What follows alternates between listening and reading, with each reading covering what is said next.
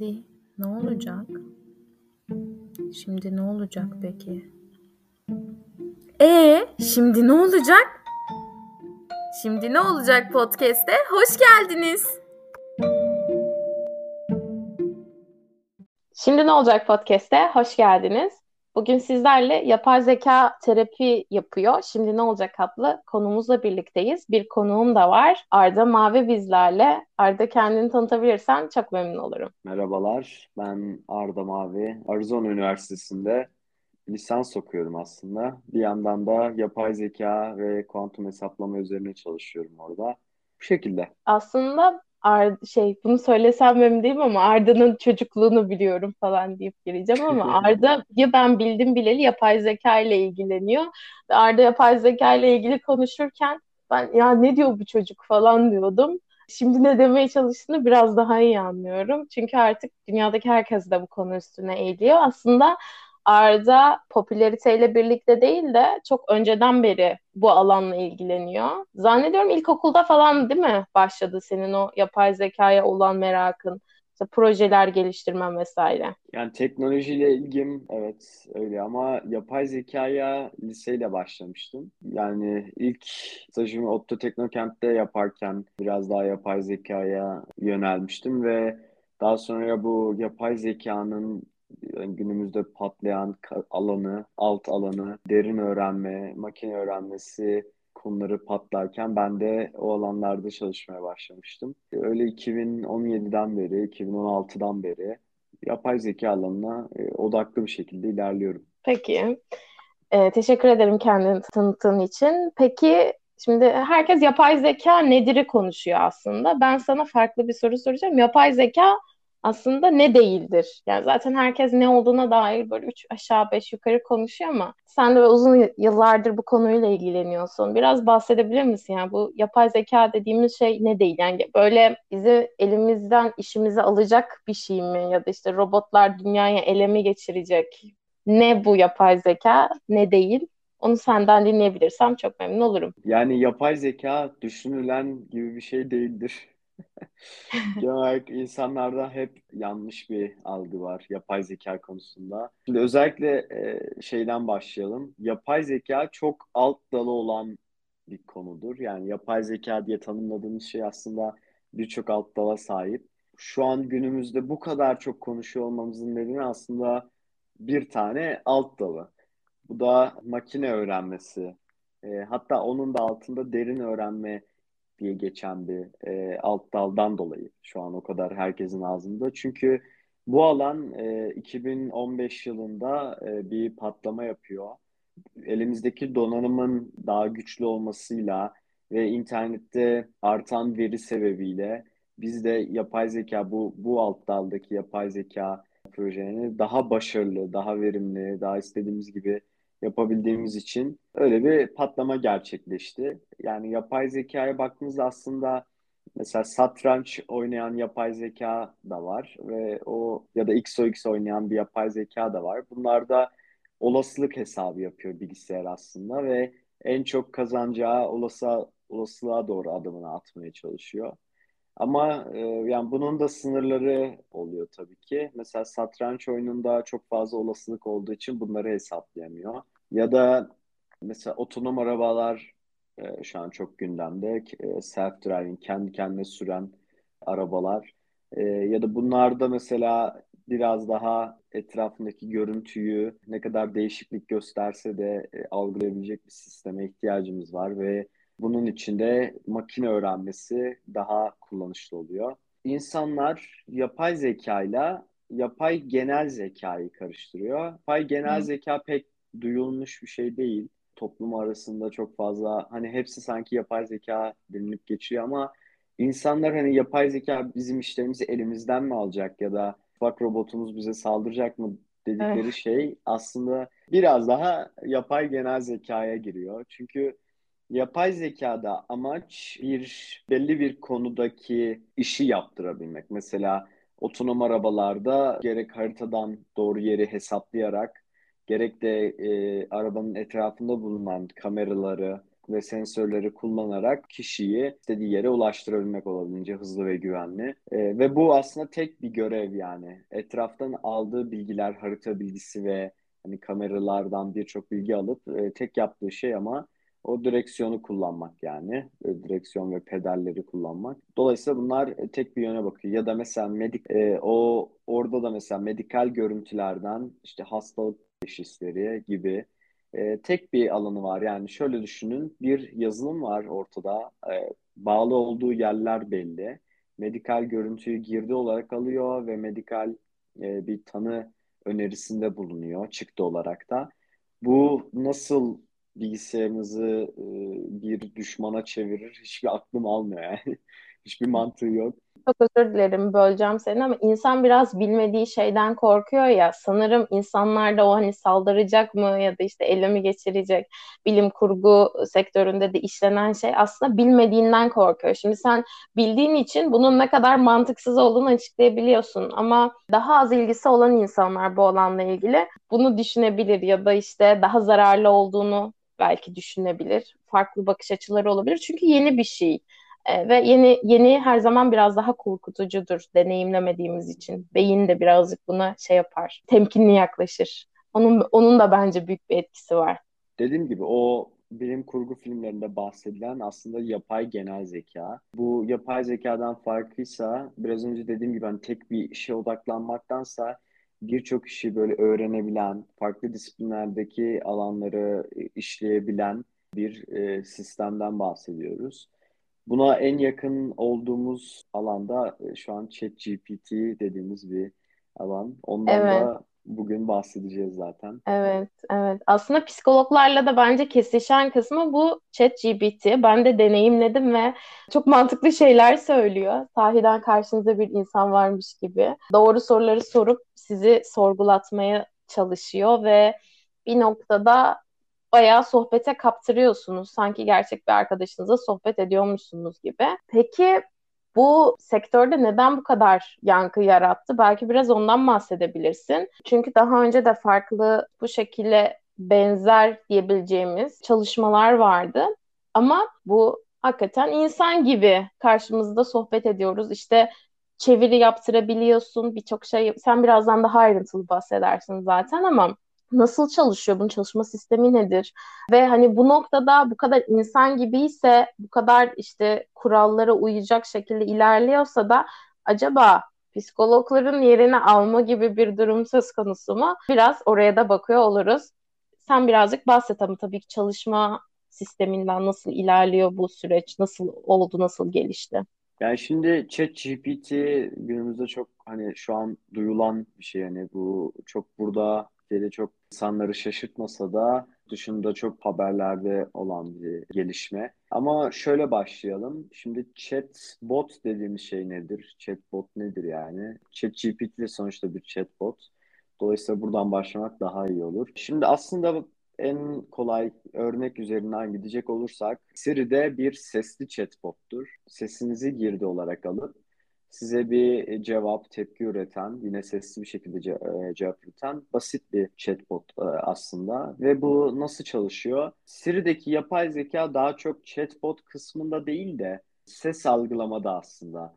Yani sonuçta sesimiz bir belli bir frekans ve ses aslında bir sinyal. Baktığınızda çok bir anlamlı değil yani telefon için. Ve bu sesinizi algılayıp yazıya dökebiliyor. Birinci yapay zekası burada. İkinci yapay zeka kısmı ise o yazıya döktüğünü anlamlandırabilmekte. Sizin ne istediğinizi anlamaya çalışıyor. Yani uzun uzun da bir cümle kurabilirsiniz. Ee, ya da direkt anahtar kelimeleri de sayabilirsiniz. Ama Siri'nin yaptığı şey temelde sizin söylediklerinizden bir etiketleme yapmak. Yani mesela birine mesaj atılacak ve mesaj şu şeklinde basit temel e, ve statik etiketleri var. Yani çok fazla dışarı açılamıyor. Yani belli bir grup o, yapacağı etiketler var. İşte şuna mesaj at, yok ışığı açma komutu, yok işte, e, hava durumunu bildirme gibi gibi etiketler var ve bunları bunların içinde kalıyor. Dışarı çıkamıyor. Ve burada hani ne yapmak istediğinizi anladıktan sonra gerisi e, klasik kodlama dediğimiz bir yer. Yani yapay zekanın olmadığı bir yer. Ve o mesajı elek, e, yazılımsal olarak atıyor herhangi bir yapay zeka olmadan. Şimdi chat GPT ile gelen durum ise e, inanılmaz bir gelişme. Çünkü bu klasik chatbot'tan daha çok böyle daha geniş kapsamlı bir etiket grubu yok. Yani daha geniş kapsamlı evet. etiket grubu yok. Yani şöyle açıklayayım. Şimdi bunu makine öğrenmesinin bir alt dalı var. Yapay sinir ağları diye. Bak kaçıncı alt dala inişimiz bu arada. Hani yapay zeka, evet. herkes yapay zeka, herkesin ağzında yapay zeka ama kaç kat aşağı indik yani. Şimdi yapay zeka en üst kategori. Onun altında makine öğrenmesi var. Onun altında derin öğrenme işte e, gibi şeyler var. Yapay sinir ağları var. Derin öğrenmede zaten yapay sinir ağlarının daha böyle daha çok donanım isteyen, fazla veri isteyen bir yansıması gibi. Yani derin öğrenmeyi öyle tanımlıyoruz. Şimdi bu yapay sinir ağlarında amaç zaten insan beyninden temel alınmış yani o, onu yapmaya çalışırken. Hı hı. Ee, insan beyin sinir e, bir tane sinir hücresini matematiksel olarak formülize ediyorlar ve bu form, formülü bilgisayarda çalıştırıyorlar. Yani aslında amaç yani insan beynini e, bilgisayarda çalıştırabilmek ve genellikle bu e, yapay sinir ağları böyle belli girdiye belli çıktı olacak şekilde yani yapay zeka tanımına uyan hani yapay genel zeka değil de yapay zeka tanımına uyan bir şekilde kullanılıyor. ChatGPT'de ise ben şöyle tanımlıyorum ChatGPT'yi öyle söyleyeyim. NASA'da çalışan Doktor Umut Yıldız var. Biz e, onun bir kanalı var YouTube'da. Tek Çare Uzay diye. Ve orada ben e, ara ara çıkıp kendimi gösteriyorum. Hobi olarak. Kendisi her hafta bir uzmanla özellikle uzay konularında bir uzmanı konu edip video yayınlıyor. Ben de bir videomuz da var Umut Hoca'yla. Ayrıca bir dakikalık e, YouTube short videoları da çekiyorum. ChatGPT için de yaptım. Hı. Yani YouTube'da işte o yapay zeka diye aratarak Umut Yıldız'ın kanalından ulaşabilirler ChatGPT'den biraz bahsettiğim. Ben Umut Hoca'yla konuşurken yap, e, ChatGPT'yi şöyle tanımlamıştım şansları. Sonra da bunun tweetini attım. Baktım çok güzel bir tanımlama oldu. İnternet sanki biri olmuş da onunla mesajlaşıyor musunuz gibi e, evet. bir şey var ve bu aslında ne kadar hayret edilecek bir şey. Yani internetin bir kişi olması yani şu ana kadar olan bilgileri içeren e, bir sistem tabii ki böyle biraz tanrılaştırılmış da oluyor. Benim bir sorum olacak. Bahsettin aslında çalışma sisteminden de bahsettin, nasıl ilerlediğinden de bahsettin. Psikoloji tarafında da belki ben birkaç şey söyleyebilirim. Psikologlar biraz daha geleneksel ilerlemeyi seviyorlar. Yani online terapiye ilk geçildiği zaman çoğu psikolog ya online'dan terapi mi olur hani gideceksin ofise falan diyerek aslında süreçlerini ilerletiyorlar. Hala online terapiye çok ön yargılı olan şeyler var. Bak yapay zekanın terapi yapmasından bahsetmiyorum.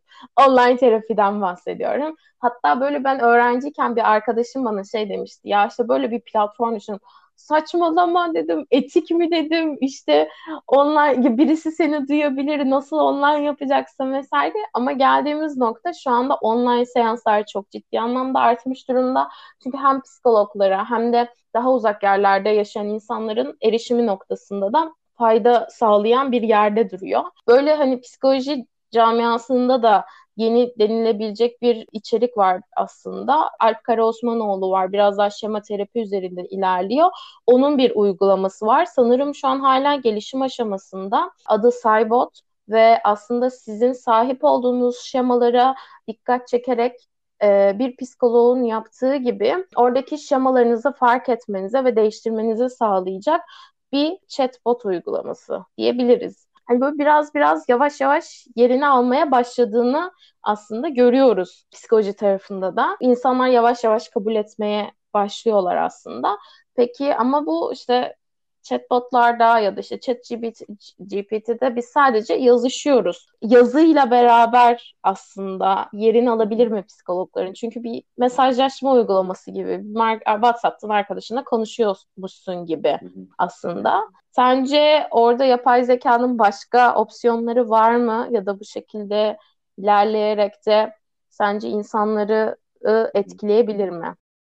Temelde evet chatbot yani bir Siri gibi hani sesli konuşmasanız da aslında baktığınızda hani çok da zor değil. Yani yaptığı şey sonuçta araya bir yazılım ekleyerek sesli konuşma karşılıklı sesli konuşma sağlayabilirsiniz. Bu o yine OpenAI yapıyor zaten ChatGPT'yi ve OpenAI'ın başka bir programı daha var görsel üretme üzerine. E, adı DALI, DALI şeklinde. Ve DALI yazılan metinden görsel üretiyor ve görsel verebiliyorsunuz. Yazıyla düzeltme yaptırabiliyorsunuz. Buna benzer mesela Google'ın da benzer bir çalışma diye. E, orada da görseli ver, e, temel bir görsel verip yazıyla düzeltmeler yaptırabiliyorsunuz ya da değişiklikler. Yani hem yazıyı girdi olarak alabiliyor e, hem de görüntüyü girdi olarak alabiliyor ve ikisini de birlikte değerlendirip bir çıktı üretiyor. Sonuçta bir görsel evet. üretiyor. Şimdi ChatGPT'de de birden fazla girdi alabilir. Sadece metin olmak zorunda değil. Yani ileride olabileceklerden bahsediyorum. Yani şu anda sadece e, yazılı şekilde evet. iletişim kuruyoruz. Evet. Belki o yazdığı Hı-hı. şeyi ya da söyleyeceği şeyi bir video haline dönüştürüp konuşabilir. Bilmiyorum ileride evet, ne mesela, olur. Ama çok an... uzak bir şeymiş gibi durmuyor sanki. Hani oluşturduğu bir yapay zekada tarafından oluşturulmuş bir yüzle oradaki düşüncelerini sanki seninle konuşuyormuş gibi paylaşabilir. Aslında öyle bir insan olmamasına rağmen. Evet yani şöyle bir haber sitesi yapıldı bunun için Asya'da bir ülkeden ve yazılı bir metin çıkartılıyor e, gazete haberi gibi ve bunu okuyan kişi aslında yok ve tamamen yapay zeka üretimi bir video oluşturuluyor. Yani bir kişi varmış gibi bir yüz oluşturuluyor ve e, bu yüzün mimikleri var ve haber sunuyor yani. E, sesi de aynı şekilde yapay zeka üretimi. Dolayısıyla burada verilen metni okuyabilen bir sistem var. E, dolayısıyla e, zaten ChatGPT'den yazılı cevap alabiliyoruz. Onu da okuyacak, mimikle okuyacak bir sistem e, oluşturulabilir tabii ki de. Yani bu teknolojiler elimizde şu an olan şeyler. Dolayısıyla hani çok da çok da uzak değil yani birinin bir şeyine bağlı yani. Ben ben de bunu yapayım deyip kısa bir sürede yapabilecek bir vakit var yani. Ve e, şunu da söyleyeyim. Bu sizle de mesela kamera karşısında konuşursanız sizin de mimiklerinizi analiz edebilecek bir yapay zeka sistemleri üzerine zaten uzun süredir çalışıp çalışılıyor. Hı hı. E, dolayısıyla e, o da bir girdi olarak verilebilir mesela. Yani siz karşınızdaki yani yapay zeka ile konuşuyorsunuz. Yapay zeka sizin mimiklerinizi de analiz ederek o, o sırada ne dediğinizi daha iyi anlayabilir ya da neler hissettiğinizi e, bu değerlendirme sürecine katabilir yani psikoloji açısından. Evet e, ki belki hani orada işte hani hangi mimikteyken ne söylediğini algılayıp yazan bir sistem. Çünkü terapistler genelde seans sırasında işte not tutarak aslında süreçlerini ilerletiyorlar. Ama insan için hem o ana odaklanmak ya da o not, notu tutmak ya da zihninde onun söylediği işte o keyword aklında tutarken bir yandan da karşısındakini dinlemek zor olabiliyor. Belki böyle bir sistemle aslında işte psikologların belki işini kolaylaştırabilir. Çünkü benim bir sorum daha olacak bu ChatGPT ile ilgili. Bu işte soruyorsunuz, her şeyi cevap veriyor, yanıtlıyorsunuz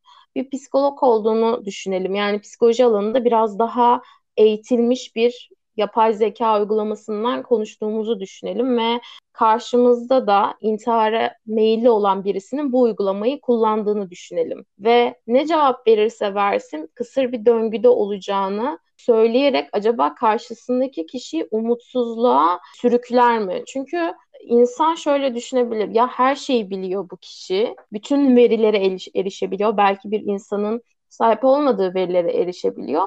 Bu bile benim e, sorunuma çare işte olmadıysa benim bu dünyada olmamın bir anlamı yok gibi. Biraz daha olumsuz düşünecek bir durumu acaba sürükleyebilir mi?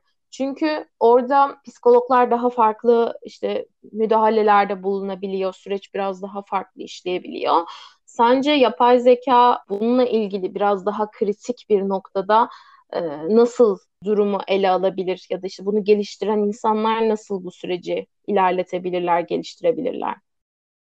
ChatGPT'nin direkt internete aslında erişimi yok. Yani siz aslında karşılıklı konuşurken onun daha önce internetten öğrenmiş olduğu verileri kullanıyorsunuz. Dolayısıyla e, her söylediği şey e, doğru olacak diye bir şey yok ve özellikle Twitter'da şu an en e, böyle tehlikeli görünebilen şeyler ilgili yanlış bir bilgiyi gerçekmiş gibi size inandırabileceği dolayısıyla evet. böyle bir sıkıntı yaşatabilir ve ayrıca sizi doğru anlamıyorsa ya da e, doğru bir şekilde iletişim kurulmadıysa ChatGPT ile ya da kendi içerisinde yanlış cevaplar veriyorsa sizi de olumsuzluğa sürükleyebilir. Ben de kendim biraz ChatGPT ile sohbet ettim ve ben bazı problemlere e, çözüm sunamadığını gördüm. Ve bu yani psikolojiye uygulandığında önünüzde bu kadar bilgili bir kişi varken ve sorunuza çözüm gelemiyorken bir karamsarlığa düşmenize neden olabilir. Ve kesinlikle çok tehlikeli olabileceğini düşünüyorum. Yani dolayısıyla ChatGPT ile mesela iletişim, iletişim kurarken ya da chatbotlarla bunların farkında olmak e, bence çok önemli. Ve ChatGPT şu an dediğim gibi hani bir insanla iletişim kuruyorsunuz ve e, birçok konuyla ilgili konuşabiliyorsunuz. Senin de örnek verdiğin e, çalışma gibi e, daha çok psikolojiye e, odaklanan e, şeyler bu alanda kullanılması daha mantıklı olacaktır. Ama ChatGPT bize chatbotların neler yapabileceğini gösteriyor. Yani ne, ne kadar e, başarılı iletişim kurabileceğini gösteriyor. E, evet. O yüzden gayet güzel bir örnek. Evet. Bu arada ben dün bir denedim. Şey merak ettim ne diyecek diye. Ben işte dedim ki merhaba işte ben intihar etmeyi düşünüyorum. E, ve işte şey çıktı işte bu işte sakıncalı bir durum işte ciddi bir sıkıntı ve işte hani bunun için bir psikoloğa psikiyatriste gitmen lazım acil bir şekilde falan gibi bir şey söyledi. Ve sonra şey yaptım. Hani böyle uzun uzun bana bir şeyler yaz ben bunu yazdıktan sonra. Sadece şaka yapmıştım falan gibi bir şey yazdım. Çünkü e, bir psikologla konuşurken sizin gerçekten şaka yapıp yapmayacağınızı oradaki mimiklerinizden, davranışlarınızdan ya da duygularınızdan anlayabilir belki. Ya da bunu daha önceki konuşmalarınıza bakarak nasıl söylediğinizi de anlayabilir. O ne diyecek diye baktım. Hani aa evet tamam hani işte komik değildi falan mı diyecek acaba diye. Yine şeyin uyarısını yaptı bana. İşte hani acilen işte şey gitmen gerekiyor işte psikolog ya da işte psikiyatriste en yakın sağlık kurumuna başvurman gerekiyor falan diye. Ee, mesela normalde bu iletişimi bitirecek bir aranızda bir arkadaşına falan konuşurken ilişkiyi bitirecek bir konuşma. Yani orada çünkü siz o kişinin background'ına dayanarak şaka yapıp yapmadığını ya da ne düşündüğünü ya da o dönem içerisindeki daha depresif halinin e, olup olmadığını anlayabilmeniz aslında daha olası bir yapay zekaya göre. Ama bu geliştirilmeyecek demek değil tabii ki. E, geliştirilebileceğini de ben düşünüyorum. Peki yani bu zamana kadar sen biraz yapay zekadan bahsettin. Ben biraz psikoloji içerisinde yer almasından bahsettim. Ee, aslında konsept olarak da şimdi ne olacak kısmındayız. Sence yapay zeka terapi yapabilecek mi? Yani şimdi ne olacak o noktadan sonra? Ne düşünüyorsun alanla ilgili? Ne gibi düşüncelerin var? Ya özellikle e, doktorlara e, yardım edebilecek olması bence çok mantıklı.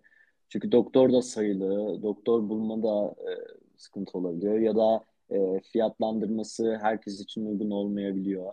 Dolayısıyla biraz ben özellikle e, zaman kazandırabileceğine inanıyorum doktorlara. Çünkü bir doktora gidip doktorla uzun uzun konuşup anlaması, doktorun sizi anlaması var. Bir de yapay zeka tarafından hani mimiklerinizin mesela incelen, incelenerek ya da söylediklerinizin özeti çıkartılarak, çıkartılarak doktora ulaşması, böyle bir sistemin kurulması hem ekonomik olarak hem de zaman olarak size kazançları olacaktır.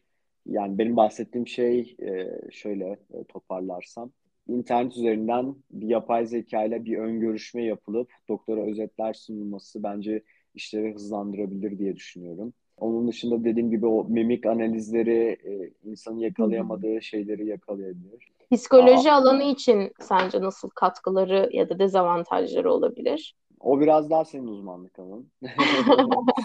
yani yüzden... bir insan olarak aslında senin deneyimin varsa ya da hani ya işte hani bu burayı kolaylaştırsa iyi olur. Hani dediğimiz şeyler vardı abi keşke şöyle bir şey olsa da hani bunu yapsa falan dediğimiz. Aslında yapay zeka biraz daha orada devreye giriyor ya. O yüzden hani bir psikolog tarafını zaten ben ele alacağım ama hani karşı tarafta psikoloğa gitmeyi düşünen bir insan olarak sence e, neler olabilir? Onu biraz merak ettim. Biraz Aslında, daha teknik tarafta çalıştığın için sen de. Senin bahsettiğin e, bir konu vardı. E, yani o tam burada değinilebilir bence. Bazı kişilerin hani özelliğini bir insana açmak istemediğinden bahsetmiştin. Evet. Dolayısıyla e, yapay zeka ile konuşmak bunun için e, daha mantıklı olabilir. Hı hı. Verilerin hani şifrelenerek tutulması e, kişi için yani doktora gidecek kişi için e, daha rahat olabilir ve e, daha iyi. Yani bunlar o olumlu tarafları yani. Evet. Onu, yani tabii bir kağıda onun... yazılan notla e, yapay zekanın şifreleyerek sakladığı belgeleme sistemi biraz daha farklı işiyor ve tabii ki insan biraz daha güvende hissedebilir dediğin gibi. E, tam tersi de olabilir yani ben e, bir insanı tercih ediyorum diyen de olabilir. Evet. Özellikle yani şu an sınırlı ChatGPT ile e, e ChatGPT deneyip de ya ben hiçbir cevabımı alamadım diyen. Bu arada ChatGPT şu an geliştirme aşamasında olduğu için veriler tamamen size özel değil ve e, geliştiren firma tarafın tarafına paylaşılıyor. Dolayısıyla orada da insanların dikkat etmesini uyarıyorum şimdiden. ben psikolog tarafından değerlendirecek olursam senle yine konuşmuştuk hani ne konuşabiliriz, insana nasıl bir yarar olabilir psikolog tarafından falan diye. VR terapinin aslında olduğunu biz derslerde gördük mesela. Hani maruz bırakmayı biraz daha güçlendirmek ve maruz bırakmayla birlikte iyileşmenin daha hızlı olabilmesi aslında e, yararlarından bir tanesi. Onun dışında senin yaptığın lisede bir proje vardı bu işaret diliyle alakalı. Bunu da orada da aslında işaret dilini bilen çok az psikolog var. Bu alanda hem yetkin hem işaret dilini okuyup anlayabilecek, işitme engellerle iletişime geçebilecek. Belki senin uygulamanın geliştirilmiş haliyle psikologlar kendi yetkinliklerini işte oradaki bir çeviri yöntemiyle aktararak ekstra bir insana çevirmene ihtiyaç duymadan bilgi aktarımı sağlayabilirler.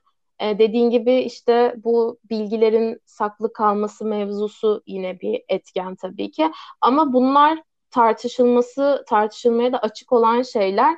Çünkü işte böyle metaverse konuşuyoruz, yeni evrenler, yapay zekalar aslında yeni bir dünya inşa ediliyor ve buradaki dünyada geçerli olan etik kurallar aslında orada da geçerli olacak mı? Bence orası ayrı bir tartışma alanı.